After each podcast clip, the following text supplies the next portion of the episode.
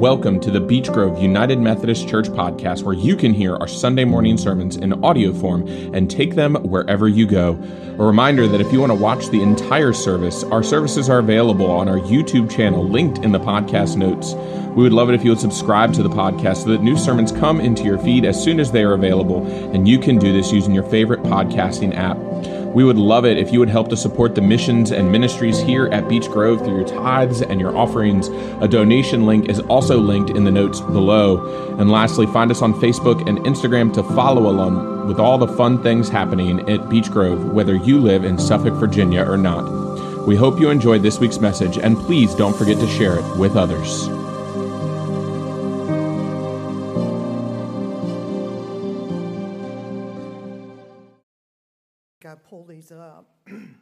Inevitably they are not the same as what is on this sheet of paper.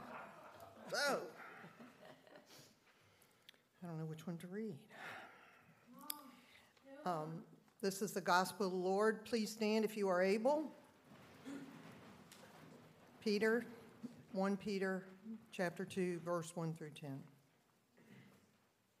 Rid yourselves, therefore, of all malice and all guile insincerity, envy, and all slander. Like newborn infants, long for the pure spiritual milk, so that by if you grow into salvation, if you indeed have tasted that the Lord is good, come to him, a living stone, though rejected by mortals, yet chosen and precious in God's light. And like living stones, let yourselves be built into a spiritual house to be a holy priesthood, to offer spiritual sacrifices acceptable to God through Jesus Christ. For it stands in the scripture See, I am laying in Zion a stone, a cornerstone chosen and precious, and whoever believes in him will not be put to shame. To you, then, who believe, he is precious. But for those who do not believe, the stone that the builders rejected has become the very head of the corner, and a stone that makes them stumble, and a rock that makes them fall. They stumble because they disobey the word, and they were destined to do. But you are a chosen race, a royal priesthood, a holy nation God's own people, in order that you may proclaim the mighty acts of Him who called you out of darkness into His marvelous light. Once you were not a people, but now you are God's people. Once you had not received mercy, but now you have received mercy. This is the word of the Lord for the people of the Lord.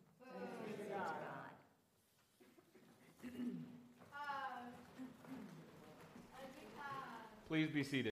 Holy God, may the words of my mouth and the meditations of each one of our hearts be holy and pleasing to you. That through your words for us this day, we would continue to learn, grow, and mature in our faith. That as we continue to see through the eyes of Christ, as we continue to be called to this living hope, that we would embody the hope that Christ offered to us and offer hope to the world. It's in your son's name we pray. Amen. So I think uh, metaphorically, this is probably the most Peter passage that could ever have been written uh, in the Bible. And you may be wondering why. Well, you'll many of you will remember that in the Gospel of Matthew, uh, Peter's name is actually Simon. And in Matthew 16, in, P, in uh, Jesus' last days, Simon, or, uh, Peter comes up to Simon and says, I am going to call you Peter because you are the rock on which I will build this church.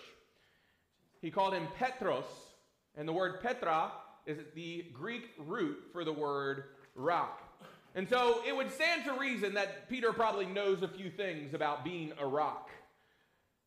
Jesus clearly called him the rock on which he will build his church because he knows the foundation not only that is offered through himself, that is Christ, but he also knows the foundation that can continue to be offered through the disciples.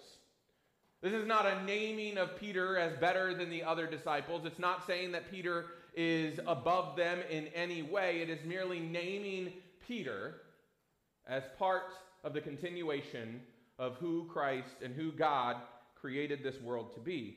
And so we should not be surprised to see that when Peter is offered an opportunity to write a letter, that Peter writes about stones. And Peter writes about rocks, or includes a metaphor for rocks in there. Right? Jesus himself, the rock, the cornerstone of our faith, and Peter and the rest of the disciples being the rocks on which the spiritual house of God, the church, is built as well. If Jesus is the cornerstone, then the church gets built up from Christ.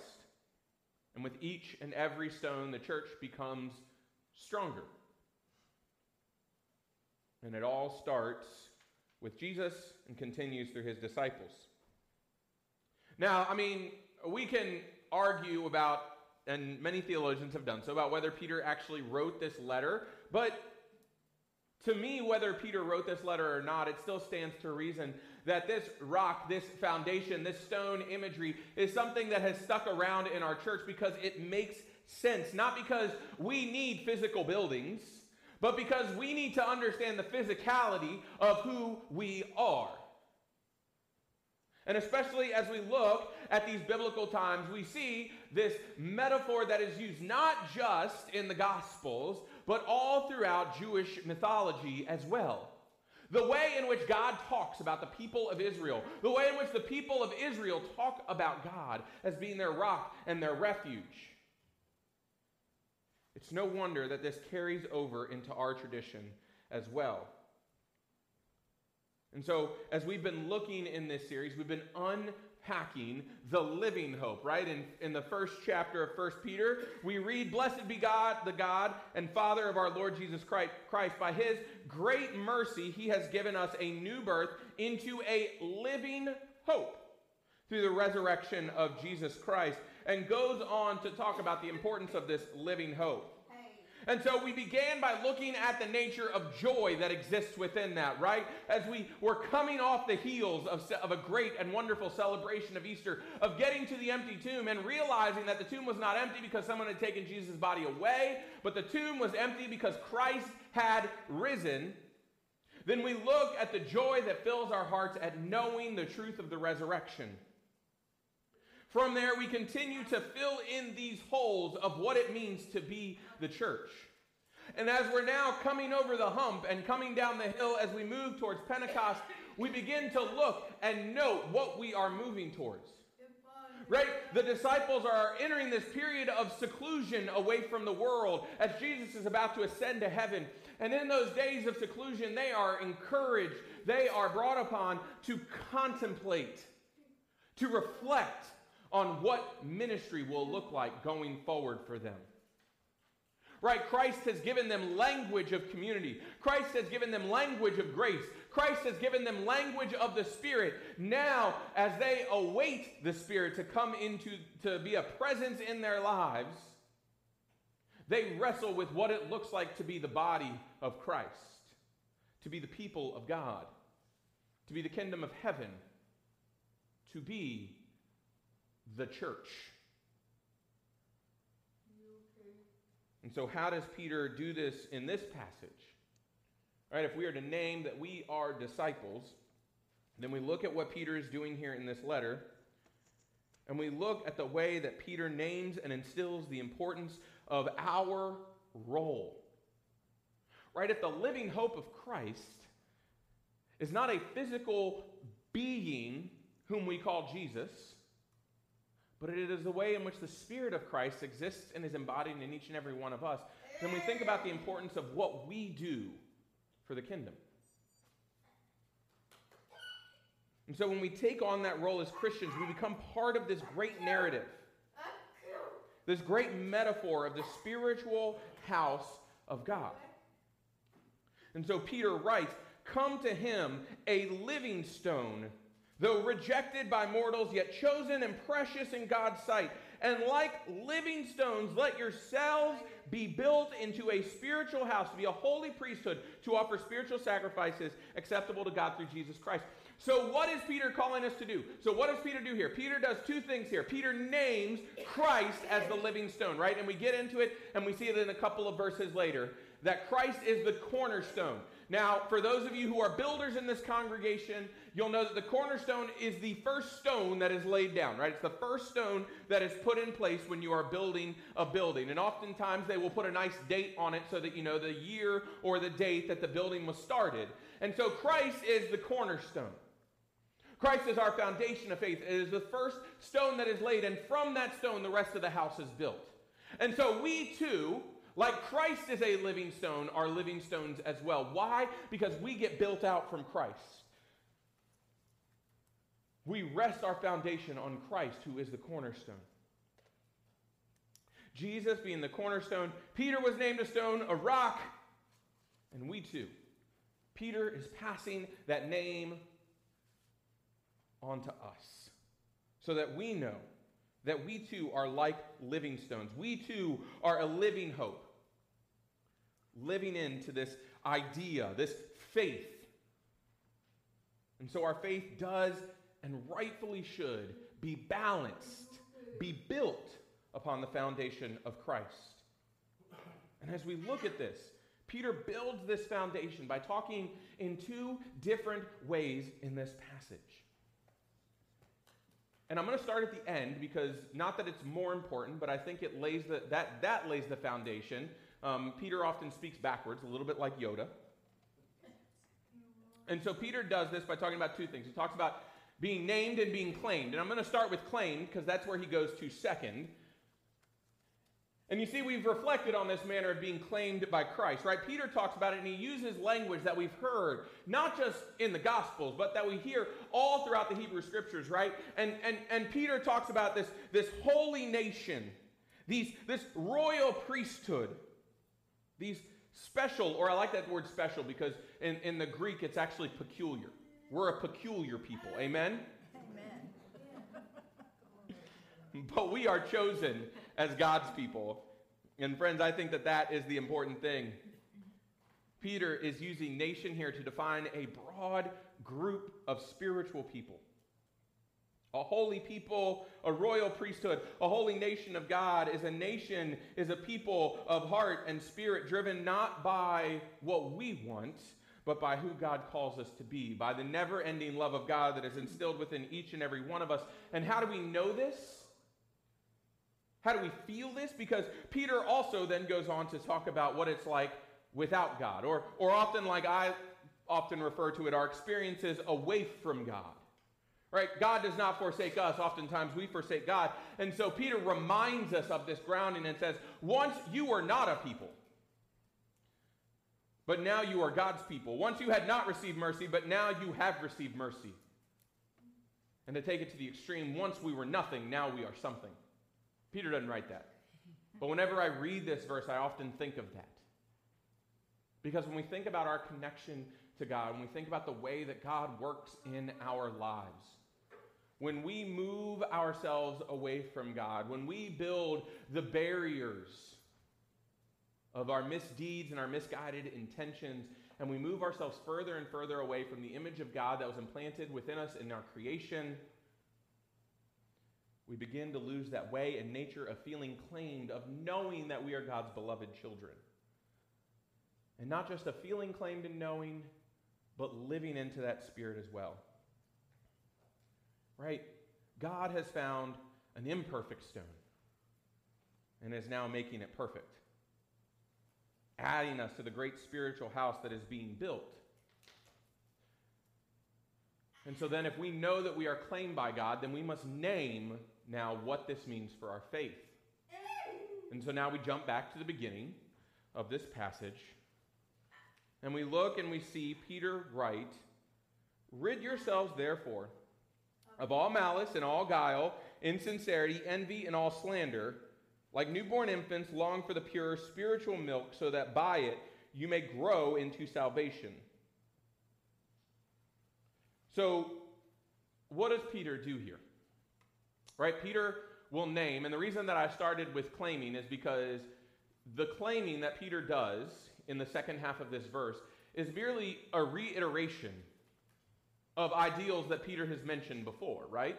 We are a part of God's spiritual household. It's not a new message for us. And so when Peter goes and he talks about being claimed by God, he does so in the idea of trying to name and place a morality of how we are called to live as Christians. And so, what is at the heart of this standard of moral living? Rid yourselves of all malice, all guiles, insincerity, envy, and slander. And so, Peter is talking about how we live out our faith. And in talking about this, we again see a theme that I mention all the time. We are presented with a manner of what this experience looks like. Not necessarily in who we are, but in how we relate to others, in how we are in relationship with the world around us. Right? Our faith is lived. We are called to be part of something greater than ourselves. We're called to grow past the trivialities of the world, to transcend beyond this infancy idea of what it means to be human. Right? And I love it. Peter's not the only one to use this infancy metaphor. We see it from Paul, we see it from James, we see it from John, we see it from many early biblical writers that are not found or reside within our biblical canon this idea that we start in our faith as infants. But what is the first thing we do as infants? As Peter is telling us here, we taste that pure milk of the Lord. We get that first taste of who God is. And in that, we all start in that one place. And we look and we see throughout the Bible that we must grow from this place, right? We cannot always stay babies as cute as they are, we have to grow up and be adults and pay taxes. I know, it's terrible, isn't it? But here's the thing because we all have to start somewhere. And so, where does it start with God? It starts with genuine sincerity, it starts with genuine honesty, it starts with genuine love for God and for neighbor. Right? Look at what that list entails malice, guile, insincerity, envy, slander. These are all ways, thoughts, speeches, and actions of how we relate to other people. Over and over in faith, we are presented with morality not as what we are, but instead how we behave, how we carry ourselves towards others across creation. And so too do we see more often than not in Scripture, we see the idea and understanding that love as God first loved us and as God continues to love us. God's love is based on our being. It is the very fact that we are a part of creation. And so when we hear that we are living stones, we emanate this, this idea and this understanding that is within Christ Himself. The way that Christ ministers is the way that we are called to minister. The reason that our spirit, that our understanding is found within Christ is because we have a biblical example of who our God is. We have a biblical personified example of who our God is. And as Peter is writing, as he is thinking about what his role is as the rock on which the church of Christ, the church of God, is being built. He thinks about the way and nature that we interact with other people, and he's thinking about the way and, nature that we offer the hope that was offered to us to the world. The love of Christ overcomes all of these differences that we have. All of these political differences, all of these ideological differences, even sports differences, friends. The hardest of differences to overcome. The Lord has called me to forgive any New York Yankees fan because I have one on my staff.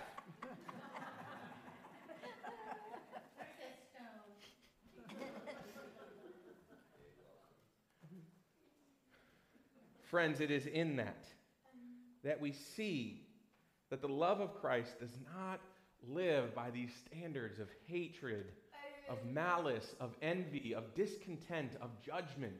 But we see within this teaching, within this understanding that is taken from a disciple of Jesus, we see how Jesus is calling us to be a part of the solution in society, to be a part of the love, to be a part of the grace. To be rejected because of the love and grace of God, because we know that it can overcome those human feelings. We know that love is a powerful, powerful thing for us to embody, and we know to live in that sense invites us to be bigger than the trivialities of what is happening to transcend them by setting a new nature within this world. Right? There is hope in Christ, and therefore there is hope in us. And so we think about the way we are called to live into this hope. We think about the malice, we think about the guile, we think about the anger, we think about the envy, the insincerity, all of those things. And we think, what is God calling me to rid myself of? so that I can better live like a living stone. Amen. Amen.